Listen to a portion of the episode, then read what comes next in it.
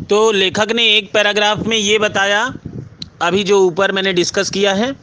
कि किस प्रकार नाम से बड़ा आकर्षण मौजूद होता है। अगर आप कभी कभी कोई नाम सुनने मात्र से आपको वो जगह जाने की इच्छा हो जाती है,